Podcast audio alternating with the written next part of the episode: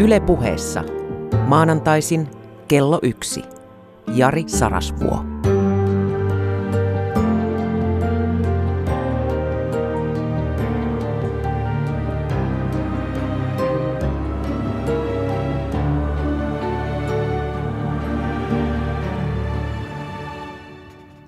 Rakas ystävä, tänään on toukokuun kuudes päivä ja se on erityinen päivä ää, saksalaisessa Stern-lehdessä. Kerron alkuun tarinan, koska olen antanut itselleni kertoa, että sinä pidät tarinoista. Huhtikuussa, 22. huhtikuuta 36 vuotta sitten, Stern-lehti ilmoitti, että se on saanut haltuunsa päiväkirjoja, ja tässä vaiheessa tämmöinen historioitsija Hugh Trevor Roper, hänet oli Robert Murdoch, se australialainen lehtikustantaja tai mediamoguli, omistaa se paljon muitakin kuin lehtiä, oli palkannut tämän historioitsija Hugh Trevor Roperin näitä saksankielisiä päiväkirjoja tutkimaan. Ja niin se lueskeli. Siellä oli muun muassa, kun avasi jostakin kohtaa niitä päiväkirjoilla oli iso pino, niitä vihkoja oli paljon, avas, niin siellä luki tämmöinen, että olen antanut Eevan pyynnöstä lääkärin tutkia itseni perusteellisesti. Eeva valittaa taukoamatta väkivaltaisista ilmavaivoistani ja pahanhajuisesta hengityksestä, joka kuulemma muistuttaa häntä näistä väkivaltaisista ilmavaivoista. Ja tämän takia olen mennyt lääkärin.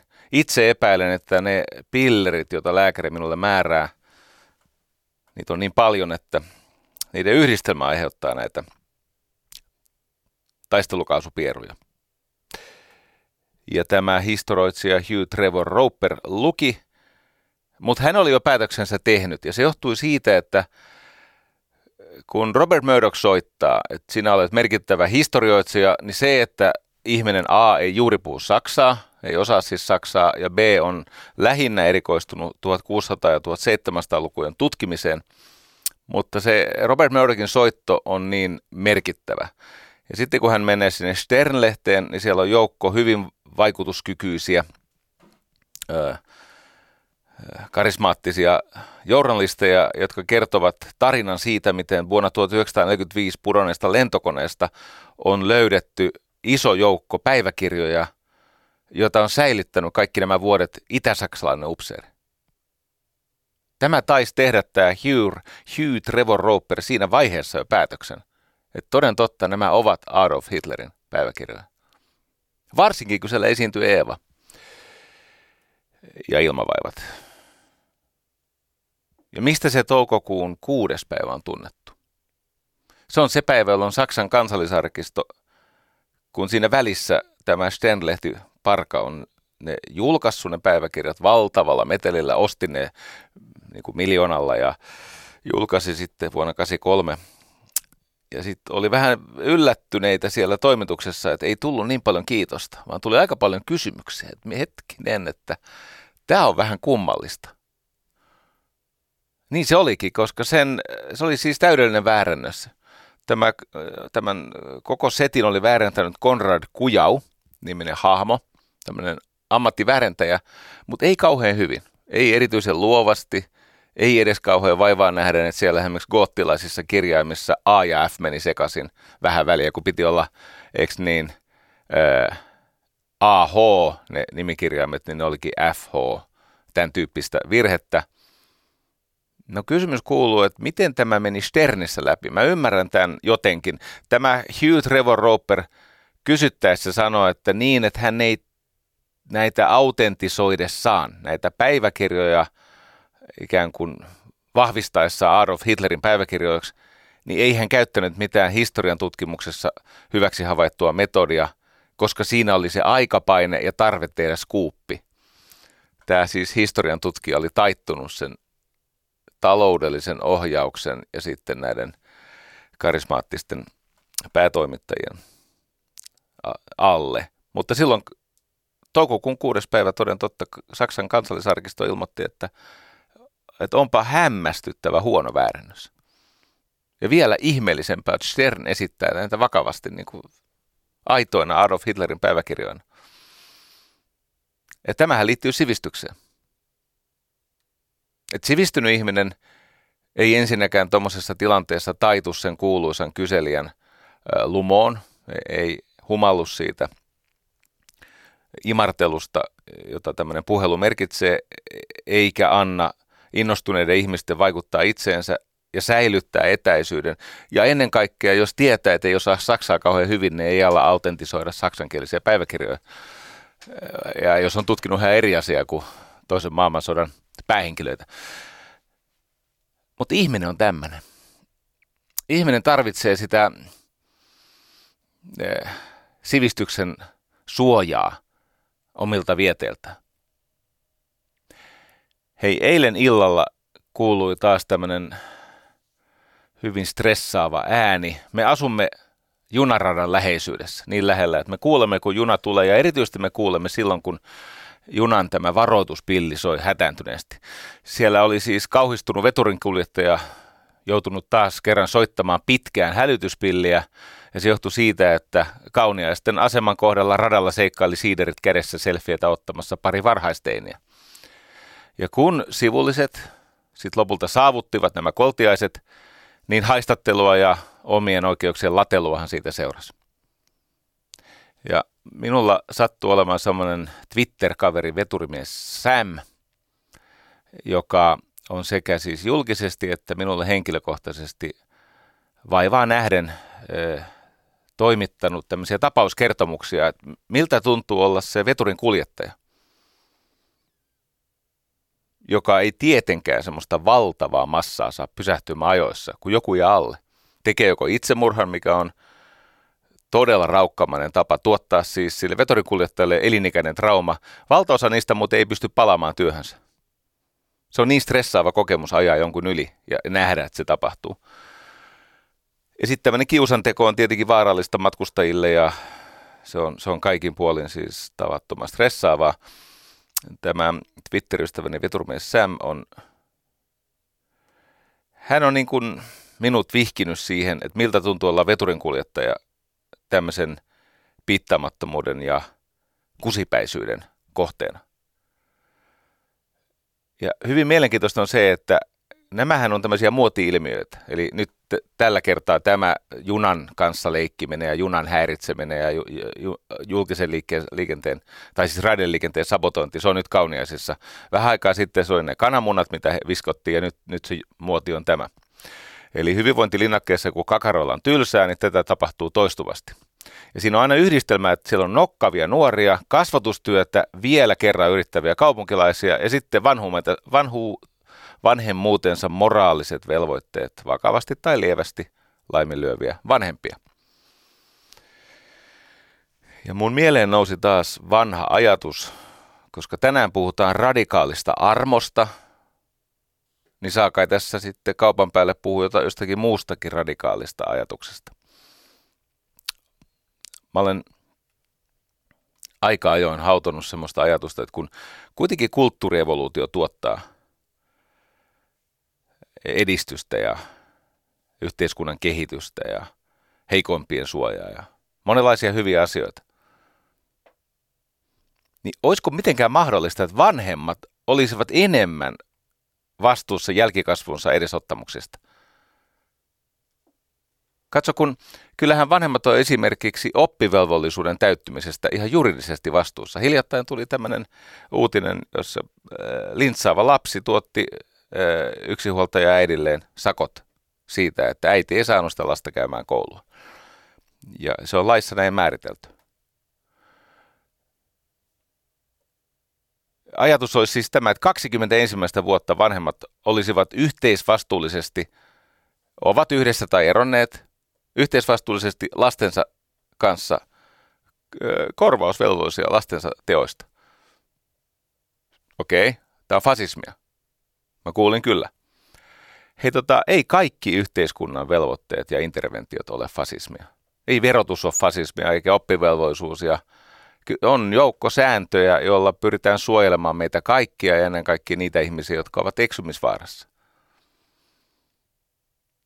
nuoruuteni Iivisniemessä tapahtui tämmöinen toistui itse asiassa, tämmöinen aika ikävä näytelmä. Oman isänsä keskenkasvuisuutta oireileva poika puhkoi muutenkin toimeentulostressin haurastuttamien ihmisten autojen renkaita. Siis teki ilkivaltaa. Ja Iivisniemi varsinkin silloin, niin se oli semmoinen paikka, missä oli vuokrataloja ja sitten oli omistusasuntoja, mutta ne ihmiset, joilla oli omistusasunto, ne teki siis kahta työtä, että ne pysty maksamaan niitä, eikä ne autot kauhean hienoja ollut. Ja kun tämä isänsä poissa oleva, poissaoloa protestoiva poika puhko niitä renkaita ja jäi kiinni. Sitten tietenkin kysyttiin isältä, että hei, että tota, voisit vaikka osallistua näiden uusien renkaiden hankkimiseen, niin ää, isä oli aina asianajajaksi opinnoissaan edennyt ja luki lakia naapureille ja sanoi, että en ole taloudellisessa seuraamusvastuussa alaikäisen poikani teoista. No tämähän oli aivan sietämätön myrkyllinen signaali tälle pojalle, koska tämä häiriökäyttäytyminen lisääntyy. Se oli lupa tehdä sitä.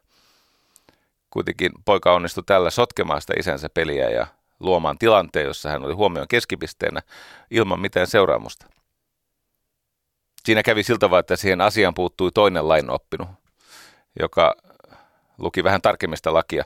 Se vastuu nimittäin, että se on muuten totta edelleen, ihan hiljattain oli tämmöinen tapaus, jossa 16-vuotiaan pojan perseilystä joutuvat vanhemmat, siis poika ammuskeli kotipihalla ilmakivärillä ilkivaltaisesti ja pelottelevasti, niin vanhemmat joutuivat siitä edesvastuuseen sen takia. Ja se kuuluu näin, että vastuu siirtyy lapsen vanhemmille, jos he ovat laiminlyöneet velvollisuutensa valvoa lasta. Että kyllä laissa on tämmöinen, mutta mä ajattelen jotain vähän radikaalimpaa. Mä ajattelen oikeasti sitä, että koska tämä moraalifilosofinen vastuun käsite on selvästi hapertumassa, eli ensinnäkin ihmiset ovat tässä all-inclusive systeemissä, missä me asumme. Tämähän on kaikki jo ilmasta ja eikö niin, sähkö tulee töpselistä rahaseinästä ja niin poispäin, niin se ajatus siitä, että mä olisin vastuussa vaikka laiminlyönneistä kasvatustyön suhteen, todellisessa seuraamusvastuussa, niin se on monelle ihmiselle aika vieras. Ymmärrän. Mutta ovathan yrityksen omistajatkin vastuussa työntekijöidensä laiminlyönneistä tai vilpillisyydestä. Siis näinhän se oikeasti on. Jos työntekijä aiheuttaa vahinkoa asiakkaalle, niin se on se yrityksen omistaja, varsinkin jos on yrittäjä vetoinen yritys, jolla ei ole varaa menettää niitä asiakkaita yhtään, niin ky- kyllä siellä omistajat kantaa vastuuta. Tai esimerkiksi rakennusala. Se työturvallisuusvelvoitehan on niin tiukka sanktioinen, että se yltää aina siihen rakennusyrityksen toimitusjohtajan saakka, vaikka tämä ei olisi koskaan sillä työmaalla käynytkään, jossa tapahtuu työsuojelu, työsuojelurikes tai rikos. Eli toistan tämän mua viehättävän ajatuksen. Pitäisikö vanhempien olla vastuussa lastensa sikailusta? Mun mielestä tietenkin. Mä veisin tämä aika pitkälle. Tänään on semmoinen päivä. Nyt kun olen sekä kuullut että joutunut vastaanottamaan kaiken maailman lähetystöjä, että hiljattain lukenut tämmöisistä koululuokista, jotka ovat tämmöisten lasten, siis käyttäytymishäiriöisten lasten panttivankeja. Ja merkittävällä osalla näistä tapauksista, joita tietoni on toimittu, ei ole kysymys siitä, että siinä lapsella olisi sairaus, vaan on kysymys siitä, että ne vanhemmat ei välitä. Ne ei esimerkiksi usko opettajan palautetta. Tätä tulee tosi tosi paljon. Vanhemmat kiistää opettajan palautteen. Tai ryhtyy vaikka vaikuttaa sen opettajan asemaan rehtorin kautta tai e, myllyttää tällaisen opettajan vastaisen vanhe, muiden vanhempien liiton vain sen takia, että se opettaja yrittää ylläpitää työrauhaa. Ja se on tiedossa, mitä siellä tapahtuu. Mutta vanhemmat ei kohtaa sitä. Minun mielestä tämä luokan työrauhavelvoite ei mua haittaa se, että se ulotettaisiin vanhempiin. Ennenhän se oli näin. Opettajalla oli semmoinen auktoriteetti, että se kutsui nämä vanhemmat vanhempainkokoukseen ja sitten nimeltä kävi läpi, että mitä teillä kotona pitää tapahtua. Miten muuten, jos aiheutetaan semmoinen vahinko, jos lapsi aiheuttaa semmoisen vahingon, että vanhemmilla ei ole varaa siihen? Sitten voidaan pohtia kahta asiaa. Yksi, voisiko huonon kasvatyö, kasvatustyön varalta olla vakuutus? Musta se on viehättävä ajatus, eikö niin? Ja kaksi, sitten jos ei ole rahaa maksaa, niin sitten hyvitetään työllä. Liittyy siihen, mitä tänään ajattelin muuta ehdottaa. Me ollaan vasta alussa, ystävä. Mm. Kestä mua ihan vähän vielä. Mä, mä pääsen kohta eteenpäinkin. Mutta jos se on niin, että se lapsi haistattelee opettajalle luokkahuoneessa ja kiusaa heikompaansa vaihtamaan koulua, niin kuka on vastuussa? No nykyajattelun mukaan systeemi on vastuussa, eli opettaja tai rehtori, mutta miksi ei vanhempi? Koska siellä on jotain mennyt pieleen siellä kotona. Sori, että mä tämän sanon, mutta ei, ei kunnon vanhemmille näinkään. Ai syyllistyit. Voi voi. Ihan oikeasti. Tämä on muuten jännä kortti, tämä syyllistymiskortti. Et, tota, tulemme näkemään, että siitä tietynlaisesta sosiaalisesta tilivelvollisuudesta, johon liittyy syyllisyyttä tai pahimmassa tapauksessa häpeää, niin sillä on myös hyviä vaikutuksia.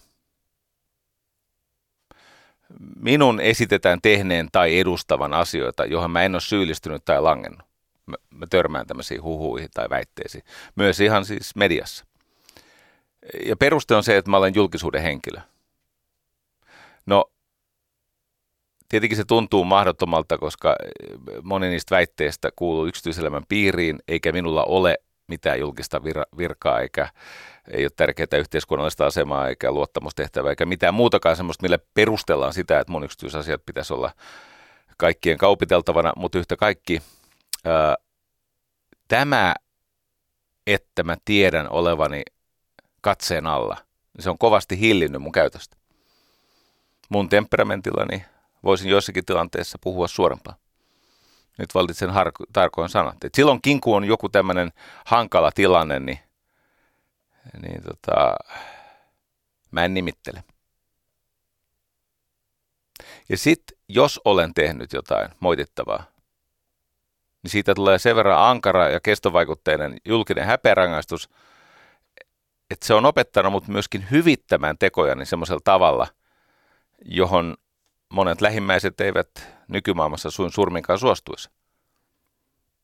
Eli tilivelvollisuus ja tämmöinen transparenttius, läpinäkyvyys on kohentanut mun moraalista kuntoa. Hmm. Okei, tuntuu välillä vähän ikävältä ja epäreilulta, mutta kyllä mä sen voin myöntää, että okei, opettaja on siis tässä tapauksessa mun kohdalla ankara, mutta kyllä se myös on tänään puhutaan myös kostosta. Kun tiedetään, että se koston himo on äärimmäisen kiihottava tunne, synnyttää itsessään mielihyvää se koston kuvittelu ja etukäteen mielikuvituksessa läpikäyminen, mutta sitten myöskin tiedetään, että se koston toteuttaminen aiheuttaa hyvin vaikeita, pitkäkestoisia, jopa kroonistuvia ongelmia. Ja se johtuu siitä, että kostaessaan ihminen tietyllä tavalla sulautuu siihen vihaan, joka alun perin synnytti tämän koston himon. Eli ihminen myrkyttyy pysyvästi siitä vihasta, jota kostamalla hän koitti hoitaa, mutta siinä käykin päinvastoin. Eli sellainen ihminen, joka onnistuu pidättäytymään tai ohittamaan tai unohtamaan tai ei ylipäänsä onnistu kostamaan, ei tilaisuutta, se voi paljon paremmin ja useimmiten voi paremmin kuin tämä, joka on sua vastaan rikkonut tai ihmistä vastaan rikkonut.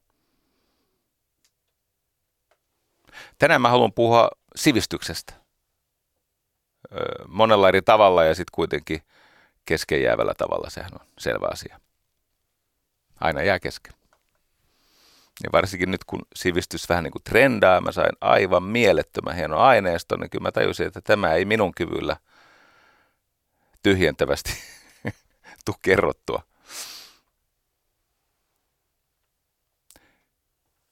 Ensin mä totean sen, että kun puhutaan koulutuksen merkityksestä, niin ei meitä koulutus pelasta.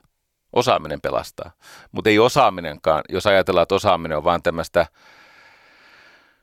teknistaloudellisen hyödyn synnyttämistä, ei se mihinkään riitä, vaan tarvitaan moraalifilosofista osaamista, siis sivistystä. Vaatimustaso, okei okay, kyllä, tiedon ja taidon, niidenkin suhteen täytyy nostaa uudelle tasolle tai palauttaa edes sille tasolle, millä oltiin hetki sitten, nyt kun mennään vauhdittuvaa persmäkeä näiden PISA-lukujen suhteen. Mutta aivan erityisesti se, että ihmisenä olemisen osaaminen, se voisi kehittyä.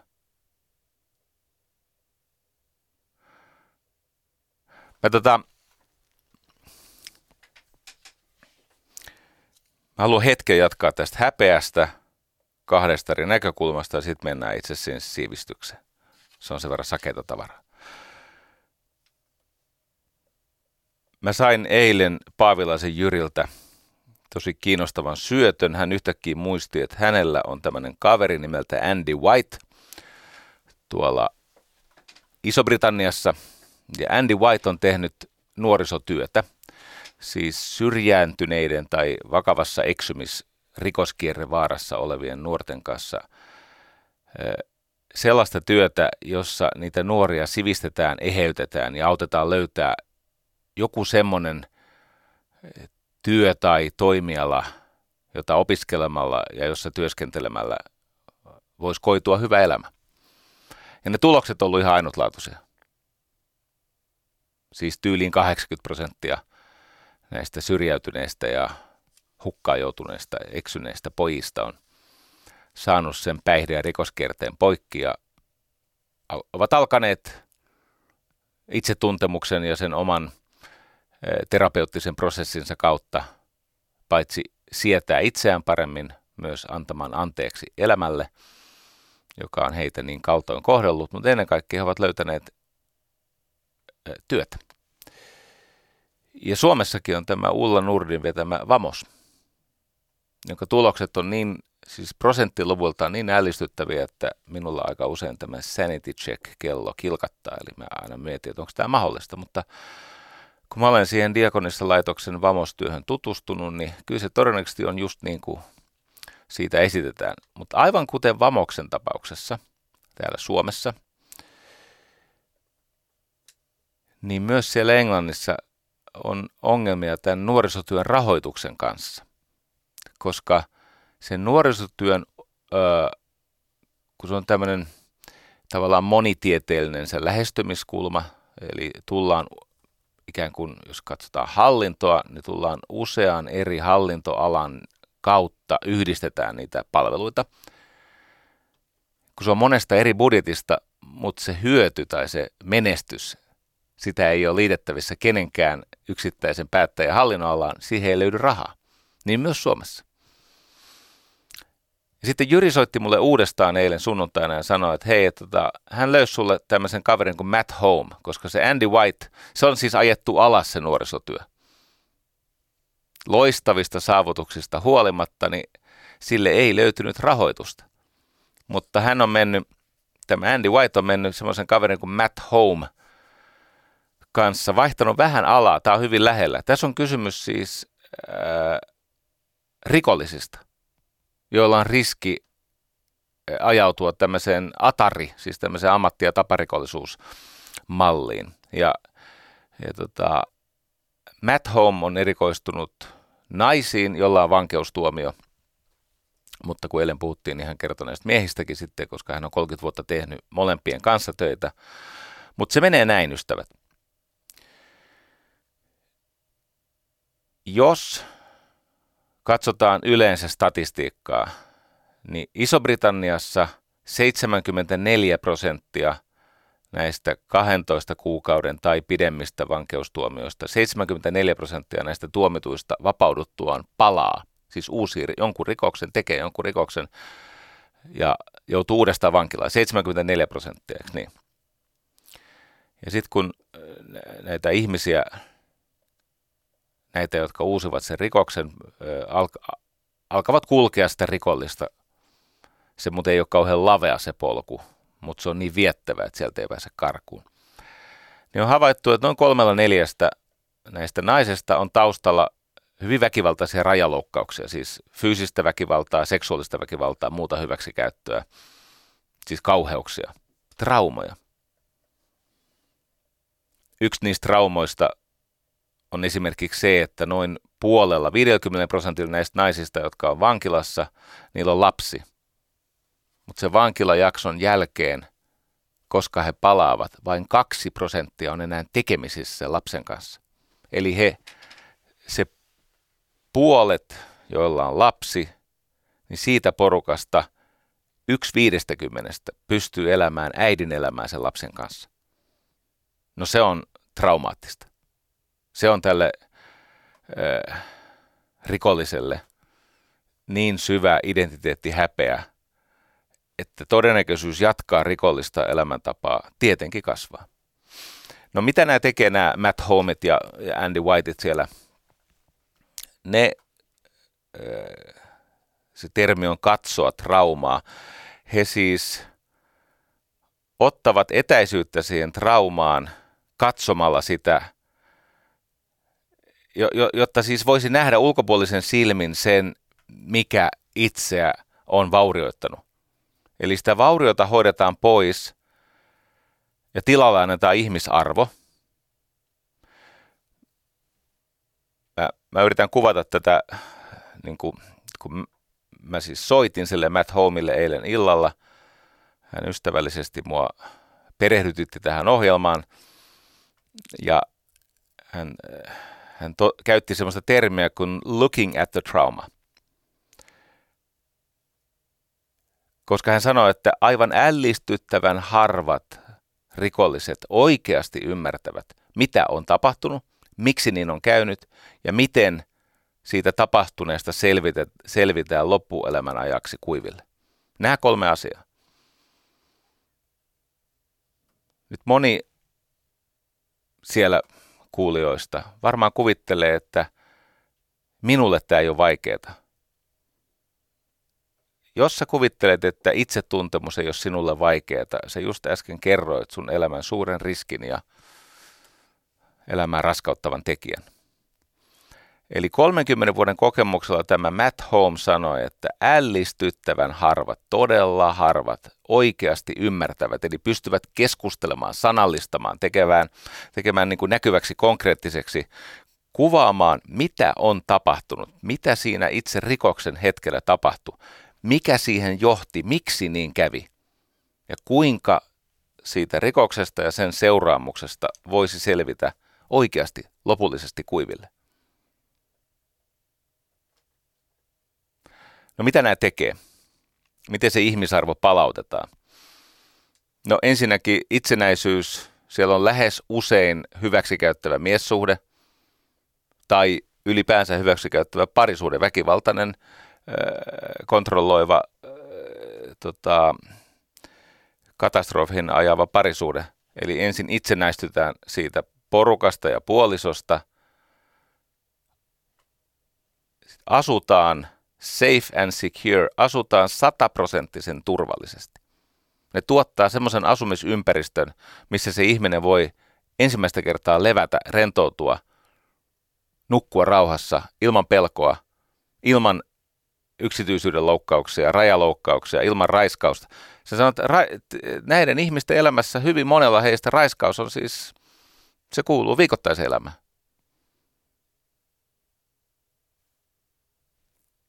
Ne järjestää semmoiset asumispalvelut, että sinne ei kusipää pääse häiritsemään. Ne on turvassa. Sitten alkaa tehdä terapiatyötä, eheytymistyötä, joka on itsetuntemustyötä ja, ja syy-seuraussuhteiden ymmärtämistä ja ennen kaikkea sitä, että ihminen onnistuu lyömään kiilan itsensä ja sen teon väliin. Katsomaan traumaa ulkopuolelta, saamaan etäisyyttä siihen. Ja sitten hyvin mielenkiintoista, kun se ihminen kokee turvallisuutta sekä toimeentulon että asumisen että ihmissuhteiden suhteen, ja kun hän alkaa eheytyä suhteessa traumansa, hänelle aletaan etsiä ammattia hänen kiinnostuksensa ja mieltymyksensä alueesta.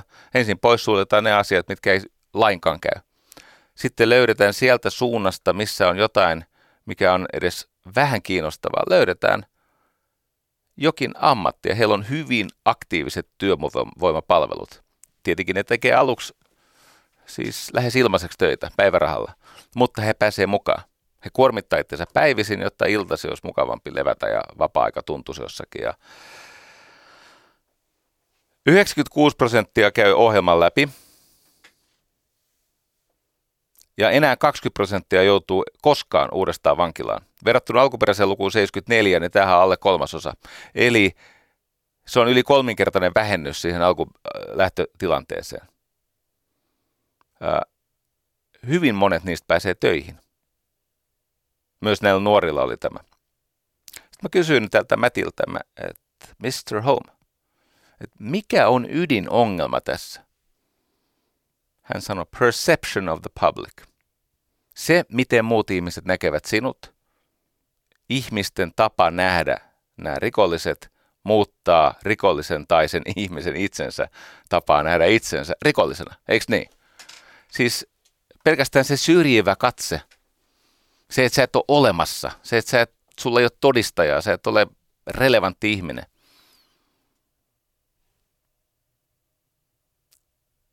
Tästä me tullaan häpeään.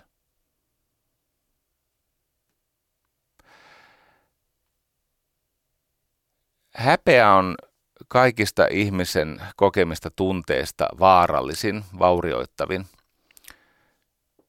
koska se ensinnäkin on niin kuin identiteettistressin näkökulmasta niin kuormittava, raskas tunne, että ihmiselle ei jää voimia mihinkään muuhun.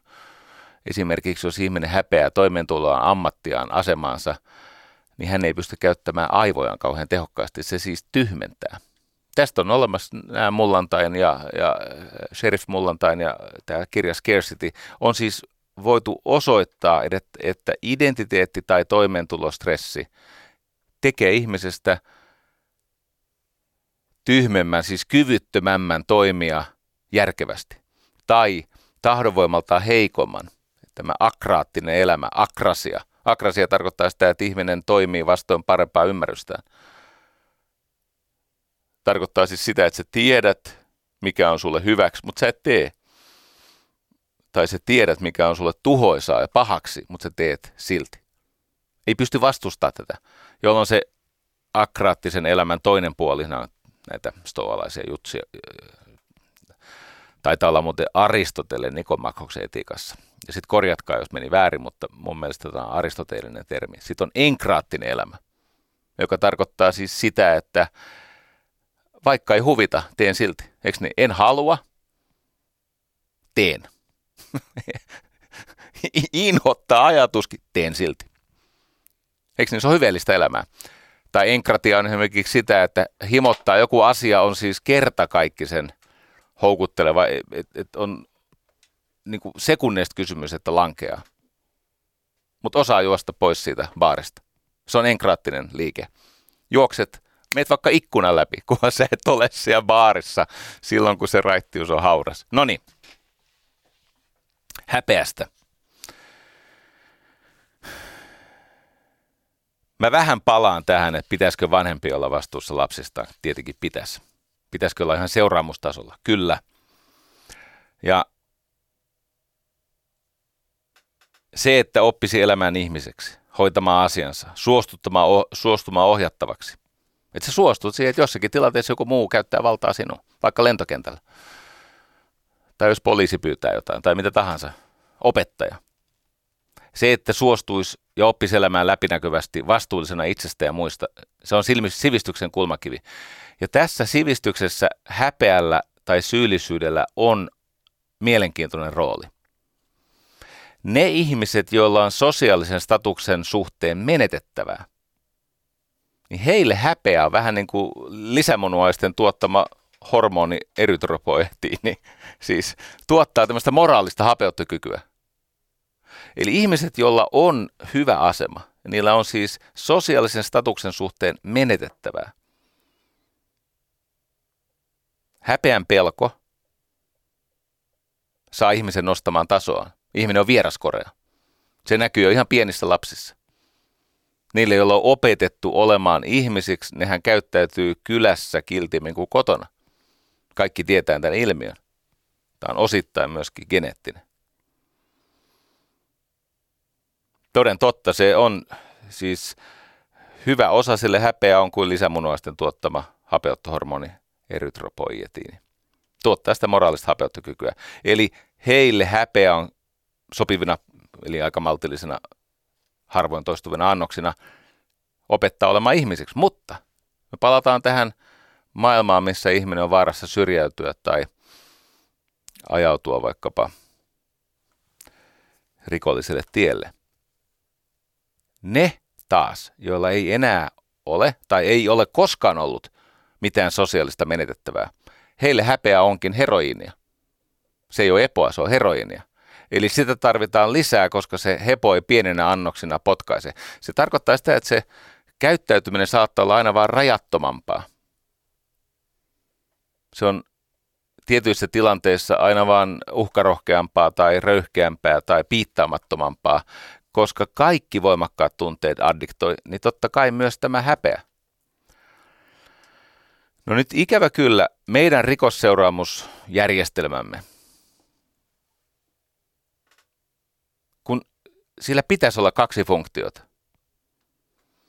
Nämä, jotka eivät mistä tahansa syystä oikeasti pysty olemaan raiskaamatta, niin heidät pitää pitää poissa muiden ihmisten ää, niin kuin uhkana. Siis heidät pitää eristää muista ihmistä tavalla tai toisella. Sun oikeus raiskata ei tietenkään ylitä kenenkään oikeutta varjella omia rajojaan. Ja siitä seuraa, että jos, jos se väkivaltaisuus tai tämmöinen seksuaalinen pakkomielle, vaikka pedofilia, niin ei, ei vaan ole siedettävää se ajatus, että ne ihmiset saa kulkea täällä vapaana, koska laki sallii muille vapautumisen. Nyt jos sitä ei vaikka kustannussyistä haluta pitää siellä vankilassa tämmöistä ihmistä, niin hänellä pitäisi olla siis, kun se on elektronisesti täysin järjestettävissä, jatkuva valvonta. Aivan jatkuva. Panta mulkuille jalkaan, eikö niin? Mikä tässä on vaikeaa? Eli sillä rikosseuraamuksella on kaksi järkevää tehtävää. Yksi on se, että oikeasti vaarallisten ihmisten eristäminen. Että ei päästä jatkamaan sitä pahantekoa ja terrorisointia ja oman aseman heikentämistä. Ja toinen on rehabilitointi, eheyttäminen. Ihmisen siis auttaminen arvostetuksi, kaivatuksi, itsekunnioituksessa kylpeväksi osaksi ihmiskuntaa, yhteiskuntaa. Mutta meillä ei ole näin. Tämä on tosi mielenkiintoista. Me, em, siis me emme eristä niitä, jotka pitäisi eristää vaan me laskenne me siis murhaamaan uudestaan, tappamaan uudestaan. Näitähän on tämmöisiä tapauksia, että ihminen on tappanut kolme kertaa ja se lasketaan uuden, vielä, neljä kertaa, vielä lasketaan. Ja sitten osa niistä yrittää toistaa sen teon vaan päästäkseen uudestaan sinne, missä on tottunut olemaan, kun ihminen, eikö niin, laitostuu.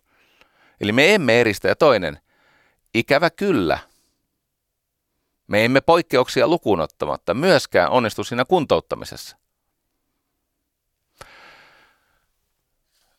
Suomessa tilanne ilmeisesti ei ole aivan yhtä ankea kuin monissa muissa maissa, mutta kyllä meilläkin 60 prosenttia kaikista vankilasta vapautuneista palasi takaisin vankilaan viiden vuoden kuluessa, joka on ihan siis, se on systeeminen epäonnistuminen, eikö niin? Ja e, ensi kertaa vankilassa olleilla, niin viidessä vuodessa kaksi viidestä palaa, eli 40 prosenttia. Sekin on ihan kohtuuton, kohtuuton luku. Ja sitten 12 kuukauden aikana siitä vapautumisesta, niin joka viides joutui palaamaan vankilaan. Eli tämä ei toimi. Mutta semmoiset hyvinkin äh, niin kuin, jo, jo niin kuin olankohautuksella tai kädenheilautuksella tai semmoisella äh, silmien äh, muljautuksella ohitetut keinot. Esimerkiksi se, että pannaan se vanki opiskelemaan, autetaan häntä opiskelemaan. Niin nämä toimii. Ei riittävän hyvin, mutta voidaan todeta, että vangit, jotka ovat opis, siis opiskelleet siellä vankeenhoitolaitoksessa tai vankilassa, niin kuin se kuuluu sanoa. Se on nykyisin kuulemma rikosseuraamus. No niin, yhtä kaikki, niin ne, jotka ovat opiskelleet, niin se rikoksen uusimisprosentti tai, tai uuden rikoksen tekemisen prosentti on 18. Mutta ne, jotka eivät ole opiskelleet, tämä on siis Ohiosta, tämä on Whartonin tutkimus, niin se on 40. No siinä on tietenkin opiskelleihin verrattuna yli 100 prosentin ero. Ja New Yorkissa oli tämmöinen tutkimus, että ne, jotka opiskelee niin kuin, ei ylempää, mutta al, siis alemman korkeakoulututkinnon siellä vankilassa ollessaan, niin, niin tota, heidän todennäköisyys tulla edes pidätetyksi puolittuu, vaikka heillä olisi tämmöinen amerikkalaisen poliisin silmissä tota, raskauttava pigmentti. Siellä muuten oikeasti poliisit pelkää mustaa miestä. Ne ampuu niitä. Täysin asettomia maassa olevia ihmistä, joilla ei ole mitään tekemistä jonkun tapahtuman kanssa. Niitä telotellaan siellä. Sellaista. Eli meillä on kaksi osainen tämä juttu. Me emme onnistu siinä viattomien suojelussa, mutta rehabilitaation kuntouttamisen sijaan meillä on edelleen liikaa sitä rangaistusmentaliteettia. Eli puuttuu tätä armoa. Ja tämä on mielenkiintoinen asia, koska nyt, en tiedä tarvitseeko tässä sanoa, mutta mä nyt totean sen silti. Rangaistuksen kovuus ei ole yhteydessä rikollisuuden laskuun. Ainoa tilanne, jossa rangaistus vähentää rikollisuutta, on se tilanne, jossa se rangaistus tulee lähes välittömästi sen rikoksen jälkeen. Jos, se, jos siinä välissä on hyvin lyhyet aika, niin silloin se toimii. Mutta noin yleisesti esimerkiksi äh, kuolemantuomio, äh, vangille kostaminen ei toimi. Kuolemantuomio tai hyvin pitkät tuomiot – ne epäinhimillistää sitä ihmistä entisestä ja sitten kun se lopulta kuitenkin vapautuu tai hän on päässyt vaikuttamaan moneen semmoiseen ihmiseen vankilassa ollessa, jotka vapautuu aikaisemmin, niin siitä tulee tämmöinen ikään kuin rikollisten kasvatuslaitos. Ja meillä on mielenkiintoinen vaihe menossa tämän sivistyksen suhteen.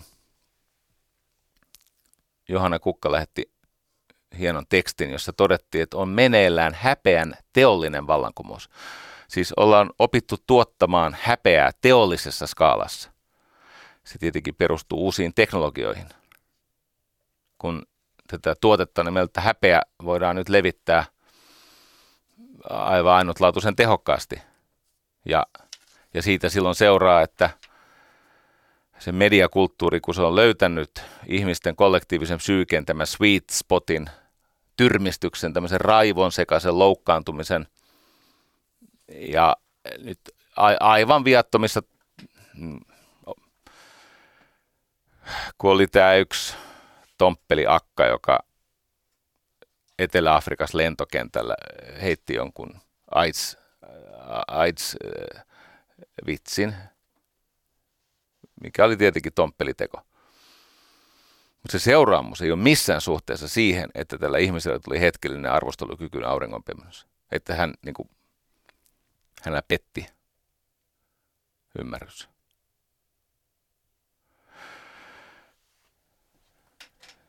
Tota,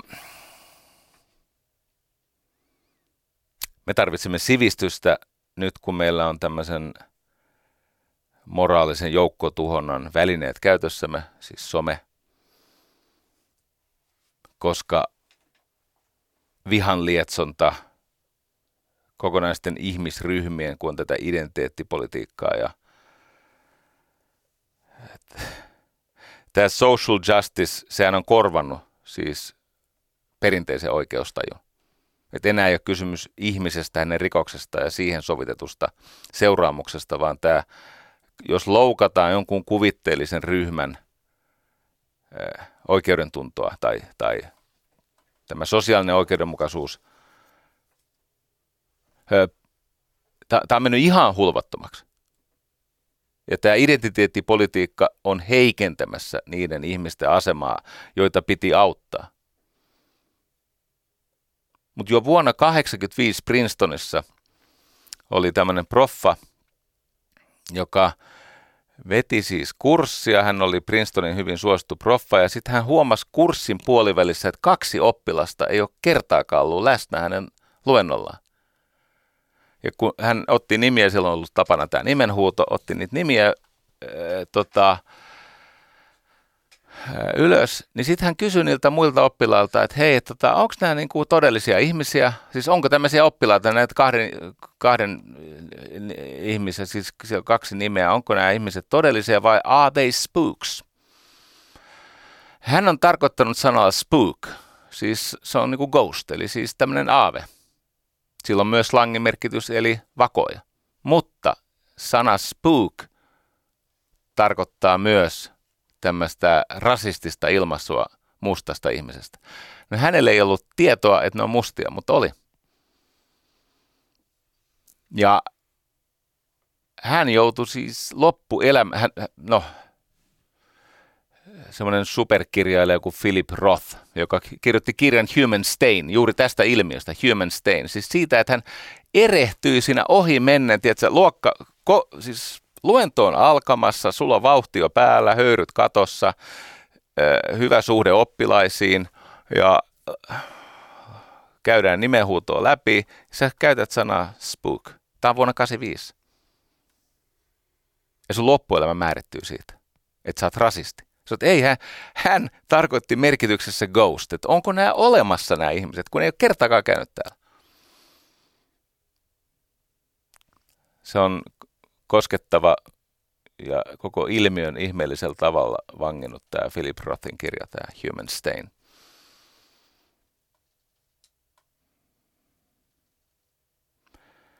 Tämä on pahentunut. Tämä oli vuonna 1985, 34 vuotta sitten. Nyt tämä on mennyt ihan hulvattomaksi. Okei, Hussein Altee, niin joo, on valehdellut niin pitkään, että hänestä voi tämän kevään osalta käyttää nimikettä valehtelija. Mutta onko hän valehtelija lopun elämänsä? Onko tämä oikeana arvioida hänestä? Ja on kirjoittanut juttuja, mitä ei saisi kirjoittaa. No ei missään nimessä. Mutta miettikää sitä kulttuuripiiriin, mistä hän tulee ja eikö niin? Tämmöinen konservatiivinen ja sitten ne ikiaikaiset kinat niin kuin shiojen ja sunnien välillä ja homofobia ja whatever. Ehdottoman tuomittavaa, tuomittavaa potenssiin, koska valehteli. Ei minun mielestäni ole nuhteeton, ei siis kuulu eduskuntaan. eikä, eikä tietenkään Tämä on kauhea tunnustaa, mutta mä olin huojentunut, että mä, mä olin siis näin lähellä, siis todella lähellä, että mä sponsoroin sitä CMI, sitä konfliktiratkaisua. Mutta muista syistä äh, jätin sponsoroimatta ja mun alhainen tunteeni oli, että olipa hyvä, koska mä en halua sponsoroida sellaista firmaa, jossa tämmöinen ihminen on töissä. Mutta siitä huolimatta, ystävät, kaikesta tästä huolimatta, voimmeko sanoa, että tämän ihmisen loppuelämä on nyt käsikirjoitettu? No, Jussi halla on loppuelämä on käsikirjoitettu. Hän vähän härnästetään yleistä syyttäjää tämmöisellä joo, kelvotonta, itse en haluaisi ministeriksi semmoista ihmistä. Mutta siitä huolimatta, niin kuin, tämä niin kuin, sivistysanemia, mikä meillä on tämmöisten asioiden suhteen, jotka kiteytyy siis siihen, että miten vaikeaa meillä on nähdä väärin tehnyt ihminen ihmisenä. Miten vaikeaa meillä on antaa armon käydä oikeudesta. Tai nyt Jussi halla kannattajat, kun tämä Hussein Alte on langennut eikä taatusti ole ainoa demari, joka on langennut tietenkään. Se, siis, siellä niitä on. Mutta tota, se, miten nämä halla kannattajat niin kuin jotenkin kokee, että tässä siis tehdään jotain kos, siis poetic justice-tyyppistä, tämmöistä niin kuin, että tämä on, tämä on runollista oikeutta, mitä nyt tehdään. Ei ole. Tämä heikentää kaikkien asemaa. Silmä silmästä hammas hampaasta, paitsi tekee koko maailmasta sokeaan, niin myöskin pakottaa koko maailman keittoruokavaliolla, kun ei pysty enää mitään kunnon ruokaa puremaan hampaattomana. No niin. Sivistys tietenkin on paljon enemmän kuin pelkkää osaamista, tietoa ja taitoa. Se on, se on koko maailmankatsomuksen muodostumista. Se on ihmisen tunteiden jalostumista. Että me opimme hillitsemään näitä viettejämme. Kostaminen on ihmisessä. Se on ihmisen ominaisuus. Se on lajityypillinen ominaisuus. Mutta ei silti tarvitse olla kostaja. Meissä on moraalittomia varjoja. Meidän ei tarvitse olla moraalittomia ihmisiä. Me voimme herättää sen moraalin ja vahvistaa sitä. Me voimme lujittaa luonnettamme ja me voimme kasvaa tämmöiseen persoonalliseen ihmisyyteen. Se, mikä oli nuorena hävettävää, voi olla hyvinkin karismaattista keskiässä. Se on mielenkiintoista. Eli sivistys on tämmöistä moraalista täysikäistymistä. Se on se viimeinen kasvuvaihe, tämä sivistys, mikä meillä on. Et ensin me kasvamme siitä symbioosista ulos, eikä niin taaperosta lapseksi ja sitten me kasvamme nuoreksi ja pikkuhiljaa on näitä kasvuvaiheita, mihin liittyy tiedollisia, taidollisia, sosiaalisia haasteita ja lopulta tulee nämä hengelliset haasteet. Kasvua vastuullisuuteen, ajattelun itsenäistymiseen. Eli se on sitä, sivistys on kykyä asettaa omakohtaisesti ihmisenä olemisen suuret kysymykset. Ja, ja ajatella jälleen kerran myös omia alkuperäisiä hypoteeseja ja argumentteja vastaan uudelleen kulttuurin perusongelmia. Se on sivistystä. Niin kuin Immanuel Kant sanoi tästä hyvin. Se sanoi, että sivistys on Kantin mukaan vapautumista itse aiheutetusta alaikäisyydestä. Onpa hienosti sanottu. Se on kyky asettaa järki julkisen kritiikin kohteeksi. Vapaus ja velvollisuus järkeillä julkisesti. Olla ihmisten ilmoilla. Hmm.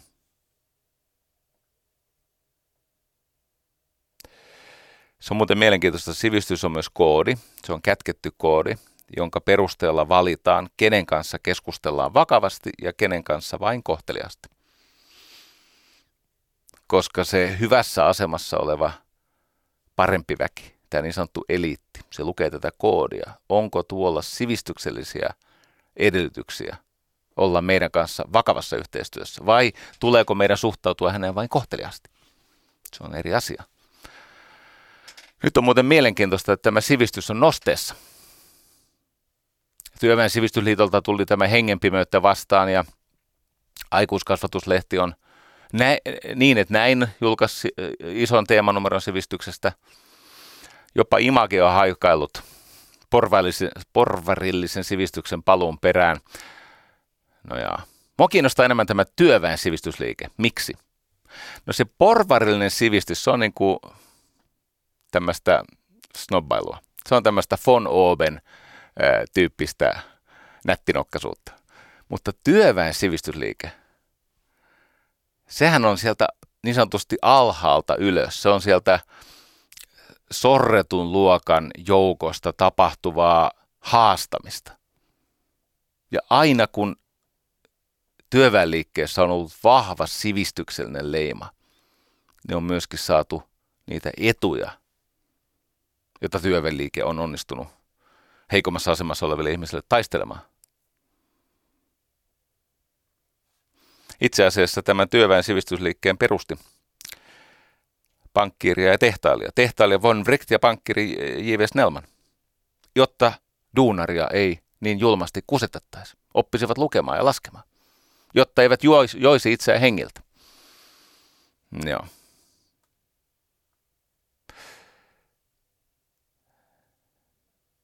Tätä Yle Puheen monologisarjaa tehdessä mä olen lopullisesti ja kuollettavasti rakastunut Eero Ojanen nimiseen filosofiaan. Häneltä tulee vain laatutavaraa. Se on ihmehahmo. Hän toteaa, että sivistys ja hyvä elämä kietoutuu irrottamattomasti yhteen. Toden totta sivistys, eli se, että sulla on tietoja ja taitoja, joilla selvitään elämän heittämistä haasteista. Muuttuvassa maailmassa osaaminen kattaa sen, mitä muutos haastaa.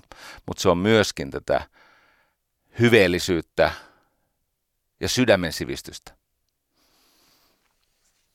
Mä en ollut koskaan tullut ajatelleeksi, mutta nyt mä sen kerron, koska sivistys saksaksi on Bildung ja ruotsiksi Bildning. Ja kantasana on tietenkin Bild eli kuva. Se on tämmöinen tota, imago dei. Eli sivistys tekee meistä Jumalan kaltaista. Eli siis on jokin kuva ihmisyydestä, joka on siis korkealla tasolla. On, on jokin semmoinen malli, jota kohti meidän on syytä kurottaa. Emme koskaan sitä saavuta, mutta se on kasvua jonkun ihannekuvan kaltaiseksi. Eli se on tämän kaoottisen ja entrooppisen ihmisluonnon siistimistä. Pois kitketään niitä viettejä, jotka on tuhoisia. Ja sieltä alta nousee se jalostunut luonne. Se on eräänlainen puhdistumisriitti. Sana sivistys, mä en ole kyllä samaa mieltä tämän selityksen kanssa, mutta näin mä luin aineistosta, että sivistys viittaisi suomen kielessä siisteyteen, siivouteen, siveyteen. Eli kun sivistetään puutarhaa, niin otetaan sieltä rikkaruohot. Kyllä mun mielestä se sivistys liittyy pikemminkin tähän, niin kuin englannin kielen sanan, tämä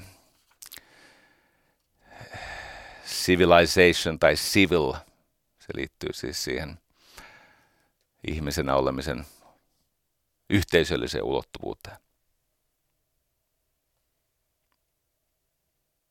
Minun mielestä sivistyksen se korkein taso on tämä, mitä, mitä Soloveitchik sanoi, että, että tämä inner dignity, sisäinen arvokkuus, sisäinen ylväys, se muuten suojelee ihmistä onnettomuudelta ja masennukselta. Sonja Libomirski, kun tutki ihmisiä, jotka huonoissa tilanteissa huolimatta ovat pystyneet säilyttämään onnellisen elämäntyylin ja laadun niitä onnellisuuden ja henkisen resilienssin palautumiskyvyn ehtoja oli yhdeksän, josta viimeinen ja tärkein oli sisäinen ylväys. Se on sivistystä.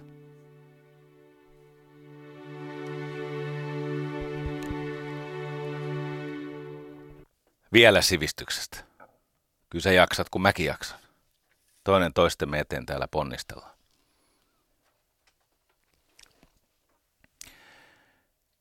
Anto Leikola, kun hän on siis biologia, genetiikan tutkija, niin hän, häneltä on siis kysytty tätä, että mitä on sivistys, niin hän on auktoriteettiasemansa turvin ihan asiallisesti opastanut, että älä sitten unohda, että luonnon kunnioitus kuuluu sydämen sivistykseen. Siis ei ainoastaan se, että sä kunnioitat itseäsi, annat itsellesi anteeksi ja suhtaudut armollisesti itseesi, jotta voisit antaa toiselle ihmiselle anteeksi, koska itselle armottomat ihmiset rankaisevat aina toisia.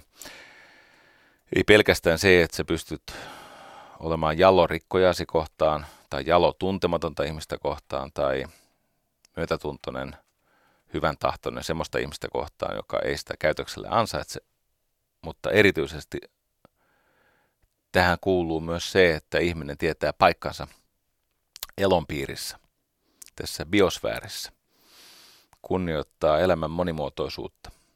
Luonnon kunnioitus kuuluu myös sydämen sivistyksen, sanoi Anto, Anto Leikola. Tota, joskus on niin, ja toivottavasti nykyisin vähän vähemmän, toki tästäkin löytyy karmeita esimerkkejä, mutta varsinkin historiassa nähdään, että vahva auktoriteettiasema johtaa kahteen ongelmaan. Yksi on se, että auktoriteetti itse menee sekaisin, eli alkaa väittää asioita, jotka ei kestä mitään tarkastelua. Mutta mikä on vielä kamalampaa, on se, että hänen seuraajansa ja muut oppineet ja se äh, oppineiden instituutio ylisukupolvisesti alkaa kuvitella, että se auktoriteetti on oikeassa ja hänen väitteetään ei tarvitse tutkia. Ne kaksi tunnettua esimerkkiä historiasta on tämä aristoteellinen maailmankuva, jossa maapallo on kaiken keskipiste ja maailma on rajallinen, niin se aristoteeliset taustaoletukset, nehän kestivät lähes 2000 vuotta. Se on ihan käsittämätöntä, 1900 vuotta. Sitten kun Kopernikus ja Galileo Galilei ja Tycho Brahe uudestaan ja uudestaan näkivät, että kiintotähdet liikkuu ja Aristoteleella oli jostain syystä tämmöinen ajatus, että nämä erilaiset radat maailmassa ovat ympyröitä. Mutta sitten nämä Kopernikukset ja nämä, ei ne ole ympyröitä, ne on ellipsejä. Ja se selittää tuon liikkeen. Näin näin sen. Eikö niin kuin siellä on niitä kiihtyviä ja hidastuvia vaiheita? Mikä määrä kinaa ja kotieristyksiä ja todisteluita tarvittiin edes siihen, että tavoitettiin se ymmärrys, joka oli ollut jo ihmiskunnalla aikaa sitten, että se ei sittenkään ole niin, että aurinko kiertää maata, vaan maa kiertää aurinkoa. Ei ympyrällä, vaan ellipsillä.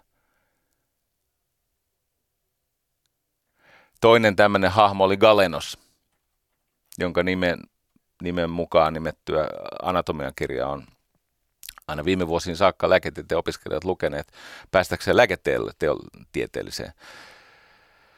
Mutta eivät kuulemma enää. No Galenoksella oli näitä ihmejuttuja, että miehillä ja naisilla on eri lukumäärä hampaita suussa ja kukaan ei kattonut, että miten se oikeasti on. Ja sitten toinen oli se, että kun ihmisen sairastuminen liittyy näihin erilaisiin höyryihin ja nesteisiin, niin hän oli sitä mieltä, että pahaa verta pitää laskea pois. Eli tämä suonen iskentä siis, se, että otettiin keuhkosairaan kropasta – se vähäkin hemoglobiini veksi, niin kuvittele, kun kaasujen vaihto on vaikeaa ja sitten vielä vaikeammaksi se tehdään sillä, että se vähän happi, joka siellä keuhkoista menee verenkiertoon, niin ei ole tarpeeksi hemppaa, että sen saisi kudoksen saakka sen hapen. Nehän tappo aina 1810-luvulle saakka ihmisiä. Mä otan yhden tämmöisen auktoriteettipimeilyn esimerkkinä – Venäjän vallankumouksen jälkeen siis nämä sosialistit, kun niillä on aina tämmöinen halu, se ei riitä, että ne haluaa uudelleen jakaa varallisuuden ja tulovirrat, ne haluaa myös uudelleen määritellä todellisuuden. Eli siellä Neuvostoliitossa oli tämä akateemikko Lysenko, siis tutki perinnöllisyystieteitä. Mutta koska hän oli jäljessä, hän oli silti sosialisti ja näitä Stalinin lemmikkejä, niin hän oli sitä mieltä, että genetiikka perinnöllisyystekijöinen, siis genetiikka itsessään on fasismia. Siis mä jotenkin tajun tämän hyvin hämärästi sieltä eugeniikan puolelta, sieltä Hitlerin puolelta ja niin poispäin. Mutta sen perusteella, että Hitler ja hänen hullut kaverinsa yrittivät tämmöisellä äärimmäisen julmalla luonnonvalinnalla tai mistä edes voi kutsua luonnonvalinnaksi, mutta tämmöisellä katastrofaalisella ro, rodunjalostustyöllä koittivat muuttaa sitä saksalaista genomia. Niin eugeniikan järkyttävästä moraalisesta konkurssista ei vielä pysty vetämään sitä johtopäätöstä, että genetiikka perintötekijäinen on kapitalistinen konstruktio. Mutta kyllähän näitä on nykyisin kaiken näköistä sakkia, tänä päivänä. Mutta mä annan esimerkin tästä, että mitä tämä tarkoittaa. Kato, kun Mauhan oli tämmöinen psykopaattirikollinen, mutta kun hän onnistui rakentaa sitä kuomin, kuomintangia vastaan sen pitkän marssi, semmoisen sissisotamallin, jolla on asiassa aina pärjätty – ja sitten hän lopulta onnistui kaappaamaan vallan. Hänhän tarvitsi liittolaisia ja tietenkin Neuvostoliitto oli, oli luontainen liittolainen siinä alkuvaiheessa ja sitten Maota kohdeltiin ystävällisesti. Stalin ymmärsi liittoutua Maon kanssa, tai ainakin kohdella ystävällisesti. Taisivat molemmat halveksia toisiaan, varsinkin Stalin Maota. Mutta yhtä kaikki, niin Mao rakastui tähän akateemikko Lysenkon ajatteluun, esimerkiksi kasvinjalostuksesta. Ja sitten hän päätti, että tehdään tämmöinen suuri loikka. Silloin 1958-61. Eli kun siellä oli 400 miljoonaa talonpoikaa, sitten ne hajotettiin 300 ihmisen tiimeihin, miehet ja naiset erotettiin toisistaan ja sitten se perinteinen perheisiin perustuva tapa tuottaa elantomaasta tuhottiin ja heille annettiin tämmöisiä Lysenko, Lysenkon opin. Kato, se Lysenko uskoi, että tämä niin genetiikka perintötekijöinen on ihan soopaa, että kyllä se kasvi sopeutuu. Siis se uskoi, että Siperiassa voisi kasvaa appelsiine. Se uskoi tämmöiseen, niin kuin, että se sosialismi menee myös sinne tavallaan geenitasolle. Ja Mao narahti tähän, koska äh, nämä fasistit ja, ja natsit ja sosialistit, niillä on aina rakkaus ideoihin, jotka ei ole totta. Se on niille mielettömän tärkeää. Et eihän ne oikeasti todellisuudesta tiedä mitään. Siis Leenin oli tämmöinen kamarioppinut, siis tämmöinen, ei silloin ollut mitään käytännön kokemusta mistään, mistä puhuu, ei se ollut missään tehtaassa koskaan käynyt eikä tainnut käydäkään. Ja niin idealisteja leimaa tämä halu pornogra- se muodostaa pornograafisen fetissisuhteen siihen, mikä ei ole totta, mikä ei saa vahvistusta todellisuudesta. No niin, Mao halusi tuhota sen vanhan talonpoikaismallin, koska hän epäili, että talonpoikaiset on salakapitalista. No niillä oli se pikku pläntti, mistä ne kiski, kiskoi elantonsa. No, ne tavat hoitaa satoa oli tietenkin aivan käsittämättömän hölmöjä. Mutta maa oli tyylillään onnistunut luomaan semmoisen systeemi, että hänelle ei tuotu huonoja uutisia, tuotiin vain hyviä uutisia. Siellä jopa järjestettiin tämmöinen näytelmä, että viljaa vietiin aivan helvetisti, teki mieli käyttää toisenlaista adverbia, mutta viljaa vietiin siis paljon ulkomaille, jotta voitaisiin uskoa valheeseen syvemmin, eikö niin? Siis todistaa, että tämä sosialistinen kasvijalostus ja maanviljelys toimii.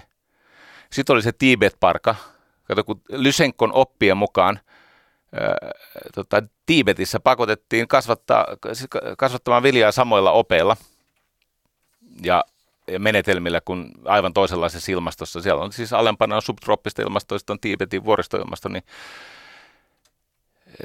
siltä seudulta, mistä nykyinen Dalai Lama on kotosi, niin puolet ihmisistä kuoli nälkään. Lopulta Kiinassa taannuttiin kannibalismiin – he söivät omia lapsiaan. Sen verran rankkaa se oli, että he vaihtoivat lapsia, ettei tarvitsisi syödä. Mä sanoin pikkasen väärin, ne söi lapsia, mutta ei omaa äh, niin kuin kultaa ahmittu, vaan va, niin kuin vanhemmat vaihtoi lapsia keskenään. Ja tietenkin näiden nykykommareiden mielestä tämä on keksitty juttu, mutta ei tämä kyllä ikävä kyllä ole. Tämä on historiallinen tosiasia, että he söivät lapsia – mutta toistensa lapsia, ettei tarvinnut omaansa syödä. Mä joudun taas sanomaan, että varokaa ystävät näitä ideologeja. Siis niitä lymyää tässäkin ajassa, myös Suomessa. Niillä on erittäin iso ääni, koska yliopistot niitä tehtailee, niillä on asiantuntijan status, ne esiintyy usein sivistyneenä ihmisinä, he eivät sitä tosiasiassa ole. Ja niitä kasvatetaan, siis niitä teollisesti tuotetaan suhteessa siihen, niin kuin, että, että, kun sä katsot, no ja, Näiltä ihmisiltä voi ostaa hajaideoita. Heidän ajatuksinsa voi suhtautua uteliaasti, arvostavasti. Ja heitä on erityisen hyvä joskus kuunnella moraalikysymyksissä, mutta ei heitä pidä missään olosuhteessa päästää valtaan, koska ne tulokset on aina samoja. Eli siis se tuottaa tämmöisen teollisen mittaluokan massiivista kärsimystä. Samalla tavalla kuin natseille ei tule antaa anteeksi, niin ei tietenkään näiden natsien aatesisaruksia ja sosialisteja tule mistään armahtaa. Ne tekee sitä samaa paskaa, ne on väkivaltaisia olentoja. No niin, kävikö selväksi?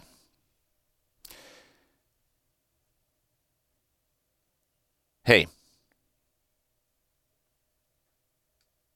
Tämä mua vähän harmittaa, että meidän yhteiskunta on järjestetty semmoiseen muotoon tai malliin – Että paitsi että kelvottomille pitää kostaa, niin myös köyhille pitää kostaa.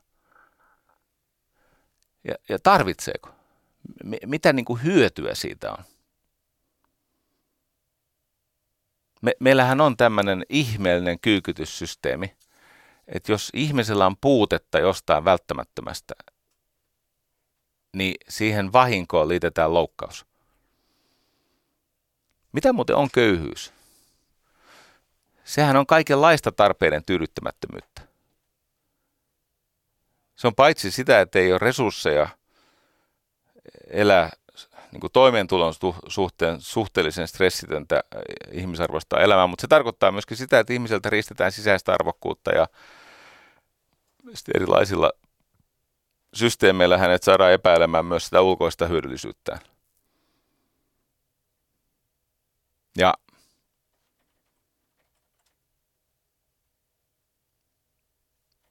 mä olen tätä enemmän ja enemmän näiden yli sadan Yle Puheen monologin aikana ja muutenkin läpi elämäni miettinyt, että ei se köyhyys ole välttämätöntä. Siis esimerkiksi rahaa on, mutta johtuen siitä, miten nämä järjestelmät on. Kato, kun itse rahaa on rajattomasti, mutta resursseja taas ei. Mä luin Paavo Järvensivun haastattelun Suomen Kuvalehdestä. Ja siellä oli tämmöinen sitaatti, että me elämme kuin rahasta olisi pulaa ja luonnonvaroja loputtomasti. Ja kun todellisuudessa on juuri päinvastoin. Rahasta ei ole pulaa, koska sitä saa napinpainalluksella lisää. Mutta luonnonvaroja ei todellakaan loputtomasti. Ne alkaa olla kohta loppu.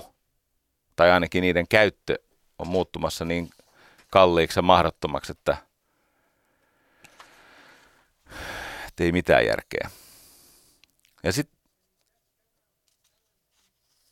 meillähän on edessä semmoinen vaihe, että muodossa tai toisessa me, meitä kohtaa kolme, tai mä voin vaikka pelkistää tämän kahdeksi niin suureksi eksistentialistiseksi evoluutiopaineeksi, että me, meidän on pakko muuttaa tämä nykyinen yhteiskuntajärjestelmä globaalisti. Toinen on tietenkin ilmastonmuutos. Se suunta, mihin nyt mennään, on luonteeltaan sellainen, että se aiheuttaa sietämättömiä sosiaalisia paineita, sotia lopulta pahimmassa tapauksessa tämmöisiä kataklysmisia sotia. Ja toinen on tietenkin ihmisten kokemus osattomuudesta – tässä on tietenkin tämmöinen ongelma, että jos köyhyys määritellään suhteellisena välimatkana huono- ja hyväosaisten välillä, niin köyhät on totisesti aina keskuudessamme. Että eihän nykyjärjestelmä pysty millään tulonsiirtojen politiikalla tasaamaan niitä eroja. Se, se ei niin kuin tulonsiirroilla onnistu tässä nykyjärjestelmässä. Sitä on muutaman kerran onnistuttu tekemään väkivalloin, kuten vaikkapa nyt sitten Neuvostoliitossa tai Venäjällä. Ja, ja, ja, ja muutamassa näitä, on, näitä kokeiluja ollut toista sataa, mutta kun ne ei ole koskaan johtanut, ne on tosiasiassa johtanut siihen, että se Gini-kerro on ollut lähes yksi. Kun pienen pieni eliitti, jolla on kaikki, ja sitten lopuilla ei ole oikeastaan mitään. Mutta jos ei ajatella sitä suhteellisena niin kuin monetaarisena välimatkana, tietenkin on niin, että on pakko tuottaa vahvistuvia tulonsiirtoja, siis enemmän tulonsiirtoja, jotta tämä pysyy inhimillisenä ja sivistyneenä. Mutta jos sitä ajatellaan niin, että köyhyys on kaikkien, siis koko yhteiskunnan ja kaikkien yhteiskunnan osallisten sivistyksen puutetta. Ja jos sitä ruvetaan korjaamaan, niin köyhyys toki on poistettavissa. Mutta tietenkin meidän täytyy lopettaa se, kohtalokas ja kateuteen perustuva vertailu, vaan meidän etsittävä keinoja tuottaa hyvinvointia sen sijaan, että me kuvitellaan, että se kateus katoaisi. Koska aina on joku, joka on nuorempi, pidempi, kauniimpi, rikkaampi, asuu paremmassa ilmastossa. Se lähtee tästä. Jos köyhyyttä siis rampauttavaa puutetta. Semmoista puutetta, joka leikkaa toimintakykyä ja jos ei sitä köyhyyttä eli rampauttavaa puutetta ymmärretä moraaliseksi hätätilaksi, niin tätä tilannetta ei pysty muuttamaan. Tietenkään. Sitten jos ajatellaan, että se on moraalinen hätätila, se on jotain sellaista, missä ei enää kysytä, että mikä on veroaste tai, tai tota, onko meillä varaa tähän. Koska rahaa on rajattomasti. Miten niin? No kauas tätä quantitative easingia on nyt tehty. Kauas tuo EKP, nehän, nehän siis nappia painamalla puskee 60-80 miljardiin euroon kuukaudessa sattumavarasti sijoittajien taseisiin. Miettikää, hei ystävät, Super Mario puskee sen 60-80 miljardia euroa kuukaudessa sijoittajien taseisiin. Tämä on niin kuin Elina Lepomäki oikein sanoi, tämä on historian käsittämättömin, ei tulonsiirto, vaan varallisuuden siirto. Entä jos se sama raha pantas infraan, vaikka raideliikenteeseen tai kehitettäisiin sosiaaliturvaa tai muutettaisiin koulutusta vankeenhoitoa, mutta myöskin sitä apua, kun minulla on tämä ystävä, tämä Marjatta Teirilä, joka on siis saanut päähänsä, että hän tekee toisen tohtoriväitöstutkinnon, mutta niin, että sitten kun aika hänestä jättää, niin, niin hänet tunnetaan siis tämän ajan arvoylppönä. Eli Marjatta Teirilällä on tämä ajatus aikuisten neuvolasta. Ja se on edistynyt se aikuisten neuvola. Et tietysti kun lapsen, lapsen, siis nuorena ja lapsena saa yhteiskunnallisia tukipalveluita, ja sitten vanhana saa yhteiskunnallisia tukipalveluita, mutta siinä välissä on vain tulonsiirtoja. Ei, no okei, siellä on tätä mm, työllisyysneuvontaa tai jotain tämmöistä, mutta se on verrattuna siihen, mitä ihmiset tarvitsee, kun ihmiset osaisi käyttää kaikki niitä etuuksia, mitä heille tarjotaan. Tämä on mainio, tämä Marjatta Teerilä, tämän ajan arvoylppö, aikuisten neuvola. Se on siis ällistyttävä ajatus siitä, että jos autetaan ihmisiä käyttämään tehokkaammin yhteiskunnan mahdollistamia tukia, niiden tukien tarve pienenee.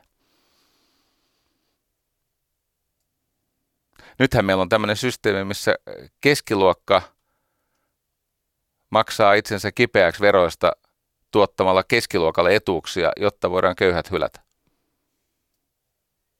Tämä on muuten jännä juttu, kun mä totesin, että eihän meillä on hyvinvointiyhteiskunta, meillä on keskiluokan etuisuusyhteiskunta. Eli keskiluokka tuottaa itselleen tulonsiirtoja. Niin ihan oikeasti Twitterissä toistakymmentä ihmistä, että mä olen keskiluokka, ei mulla ole mitään tulonsiirtoja. Älä vitti. Niitä on ihan helvetisti. Sä et vaan näe niitä.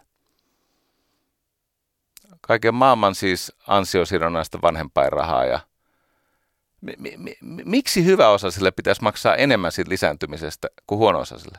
Niin selitä tämä nyt mulle. Mitä sivistystä tämä on? Ha. Erikoinen ajatus. Tai vaikkapa omistusasunnon asunnon, tota, verovähennysoikeus koroista. Joku sanoo, että no ei nykyisin ole enää korkoja. No sepä tässä onkin ongelmana. Joo.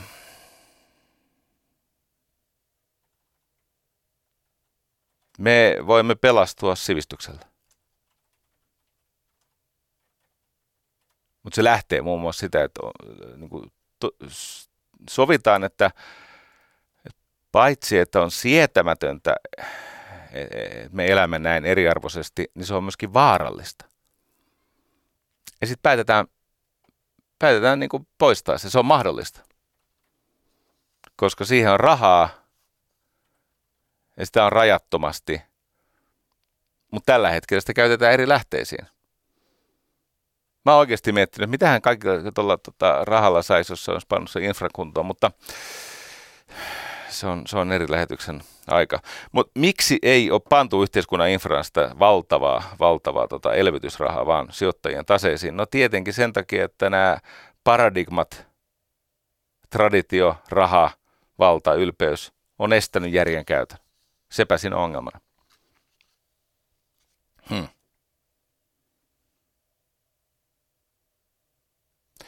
Semmoinen hahmo kuin kulttuuriasian neuvos Hannele Koivunen on sivistyksen suhteen päätynyt siihen, että, että tota, sivistys on tämmöistä hiljaista tietoa. Se on kokemuksen jalostamaa intuitiota. Eeva Ahtisaari on muuten tiedepolitiikkalehdessä 13 vuotta sitten kirjoittanut ihan tavattoman hienosti. Että mitä on sivistys? Että se on ihmiseksi tulemista. Se on siis arvokkaana, eli itsellisenä ja hyödyllisenä toisille elämistä. Eli tarvitaan osaamista, autonomisuutta ja toisten tunteiden ensisijaistamista. Sitä on sivistys. Eli olla ihmiseksi tarkoittaa, että tietää, taitaa ja tuntee toisten todellisuutta ja kyky, kykyä sovittaa omia tarpeita maailman vaatimuksiin.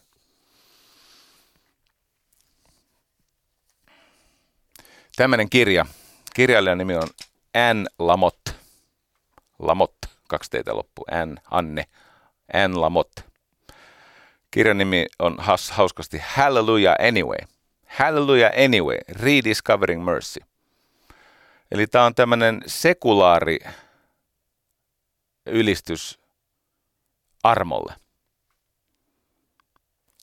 Tämä sana armo tässä kostohimoisessa maailmassa, se on liian jännä, se jotenkin ahdistaa ihmisiä. Se tuntuu liian uskonnolliselta, mutta se pitäisi rehabilitoida se sana jonka keskeinen argumentti on siis se, että kun maailmassa vallitsee tämmöinen tietynlainen, varsinkin tämän nykyisen kun häpeästä on, ollaan siis tilanteessa, jossa on syntynyt häpeää koskeva teollinen vallankumous tämän digitalisaation ja somen ja näiden kautta. Ja kun maailma on luonteeltaan rankaseva, häpäisevä, nolaava, virhettä etsivä – syyllisiä osoitteleva, niin armollisuutta ja anteeksiantoa on se sitten se ihminen kirjoittanut kuluvan vuosikymmenen alussa jotain asiatonta juutalaisista tai homoista tai sunneista tai saudeista tai kenestä nyt onkin kirjoittanut, niin kaikkien diili paranee, jos hän saa elää arvokkaan loppuelämän.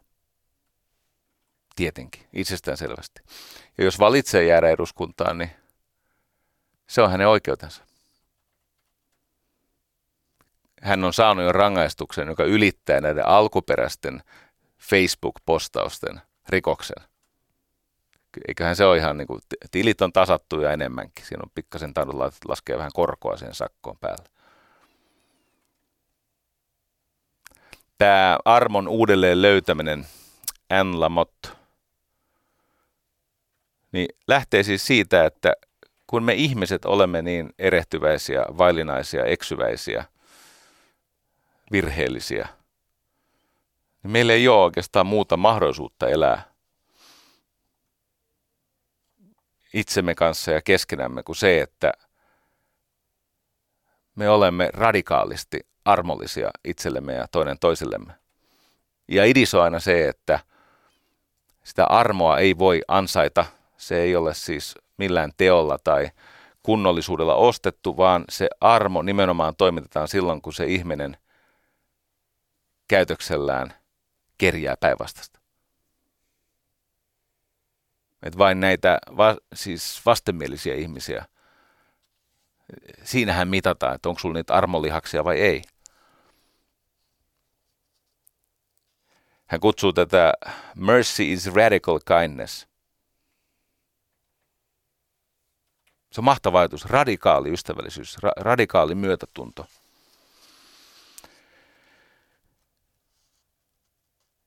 Joka tietenkin mahdollistaa sen, että me voimme pikkuhiljaa alkaa elää hyveellistä elämää. Ja se on muuten ihan viime hetkellä, nimittäin jos miettii, että miten tämä armottomuus, tämä kostonhimoisuus, tämä sormella osoittelu. Kuunteles tätä. Mielenterveyshäiriöistä aiheutuneiden sairauspoissaolojen määrä on Suomessa kolmessa vuodessa kasvanut 53 prosenttia. Tämä on ihan käsittämätöntä. Okei, lähde on terveystalo, mutta luku perustuu siis yrityksen potilasdataan. Vuonna 2018 1,3 miljoonaa ihmistä sai terveystalon kautta sairauspoissaolopäivän. Eli kolmessa vuodessa sairauspoissaolojen määrä mielenterveyshäiriöstä johtuen, siis mielenterveysongelmat kolmen, kolminkertaistui kolmessa vuodessa. Anteeksi, mä sanoin väärin. Kolmessa vuodessa kasvoi siis 53 prosenttia. Eli kasvoi noin puolet. No Kela on maltillisempi, mutta silti. Mielenterveyshäiriöiden takia sairauspäivärahaa saaneiden henkilöiden määrä on kolmessa vuodessa kasvanut 27 prosenttia. Sekin on radikaali luku. Ja OECDn terveysraportin mukaan Suomi on Euroopan mielenterveysongelmaisin maa. OECD, ne tilastoi näitä.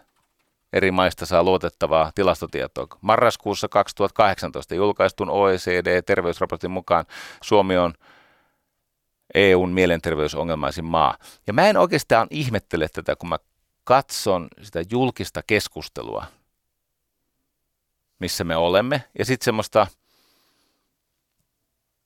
paitsi kohtuuttomuutta ja armottomuutta, niin semmoista suhteellisuuden tajuttomuutta, sivistyksen puutetta sen suhteen, että mikä tässä tilanteessa ihan oikeasti on suhteellisuuden tajuista. Mä oon löytänyt tähän omassa elämässäni ratkaisun. Mielenterveys on peräisin ihmisen suhteesta hyveisiin. Siis tämä hyveoppi. Martin Seligman ja hänen kollegansa tutkivat näitä suurimpia uskontoja ja filosofisia traditioita ja havaitsi, että nämä sama kuusi, siis ne kuusi hyvettä, jo, jo,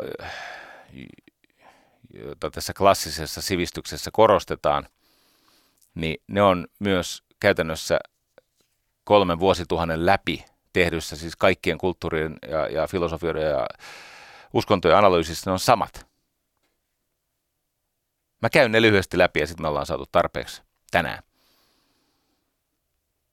Se ensimmäinen hyvä on viisaus ja tieto. Eikö niin? Viisaus ja tieto. Sä et voi olla sivistynyt, ellei sä ole utelias oppimaan uutta ja menemään syvemmälle. Hmm. Toinen on rohkeus. Tämä viisaus ja tieto mä voin vähän täsmentää. Se on, se on siis ö, uteliaisuutta, luovuutta, avomielisyyttä, oppimisen rakastamista ja sitten tietenkin perspektiivejä ja arvostelukykyä, eli viisautta. Kakkonen, eli nämä on näitä aristoteellisia hyveitä, jotka läpi historian menee. Kakkoshyve, ja hyvehän tarkoittaa siis arvoihin perustuvaa toimintamallia. Se on se, mitä ihminen tapojensa tukemana paineen alla valitsee. Se on hyvä. Tapojensa tukemana paineen alla valitsee. Toinen klassikkohyve on rohkeus. Urheus, sinnikkyys, rehellisyys, vitaliteetti, energisyys. Hmm. Kolmas hyve. Se on inhimillisyys. Eli rakkaus, myötätunto, sosiaalinen älykkyys. Tämä on muuten mielenkiintoista, kun tätä listausta käy läpi, siis käy nämä kuusi hyvettä ja sitten katsoo, että et miten ne ilmenee ihmisen käyttäytymisessä, varsinkin painealla, ja, ja mitä tämmöistä tieteellistä tukea näiden ympärille on sitten tutkimuksella kertynyt, niin tämä on aika väkevä setti. Eli meillä on viisaus ja tieto, rohkeus, inhimillisyys joka on siis rakkautta, myötätuntoa, sosiaalista älykkyyttä. Neljäs hyve on oikeudenmukaisuus, oikeamielisyys. Englanniksi on justice. Arette. Eikö niin? Mitä se tarkoittaa? Se tarkoittaa muun muassa aktiivista kansallisuutta, äh, kansalaisuutta, siis se, että sä oot aktiivinen kansalainen. Sä oot sosiaalisesti vastuullinen. Sä oot uskollinen ja sä oot tiimipelaaja. Ihmisen työ on rakentaa yhteiskuntaa. Se tarkoittaa kohtuullisuutta, reiluutta ja sitten kolmas, johtajuutta. Se on tämmöinen hyvetason velvoite, kasvaa johtajuuteen. Seuraava on maltillisuus. Eli kohtuullisuus. Ja se jakautuu, eikö niin, anteeksianto ja armo, siitä on puhuttu. Tarkoittaa siis sitä, että meille ei mitata meidän rikkomusten mukaan, eli se seuraamus ei ole se rikoksen mittainen. Sitten se tarkoittaa sitä, että me myös saamme enemmän kuin mitä me työllämme ansaitsemme. Sekin on totta. Ja sitten aina pitäisi olla mahdollisuus aloittaa alusta. Siinä on ne armon kolme ehtoa. Yksi, sulle ei mitata sun rikkomusten mukaan. Kaksi, sä saat enemmän kuin mitä sä pystyt työllä ansaitsemaan. Ja kolme, aina pitäisi saada pystyä aloittaa alusta. Jos onkin tehty Facebook-päivitys tai skriptablogi tai mitä tahansa, niin miksei muka saa aloittaa alusta? Mikä helvetti siinä on, että nämä samat asiat, jotka sä siis todellakin huonon arvostelukyvyn ja sivistymättömyyden ja suoranaisen siis tämmöisen johtajuusmyopian, siis tämmöisen likinäköisyyden rampauttamana, et ymmärtänyt, mitä kirjoitit. Mutta hei, palataanko me tähän asiaan vielä niin kuin kahdenkin kymmenen vuoden päästä? Et, et, jo, joku holtti. Eli tämä temperance, eli siis maltillisuus, anteeksianto ja armo, nöyryys, vaatimattomuus, huolellisuus, siis tämmöinen säntillisyys. Tarkoittaa siis,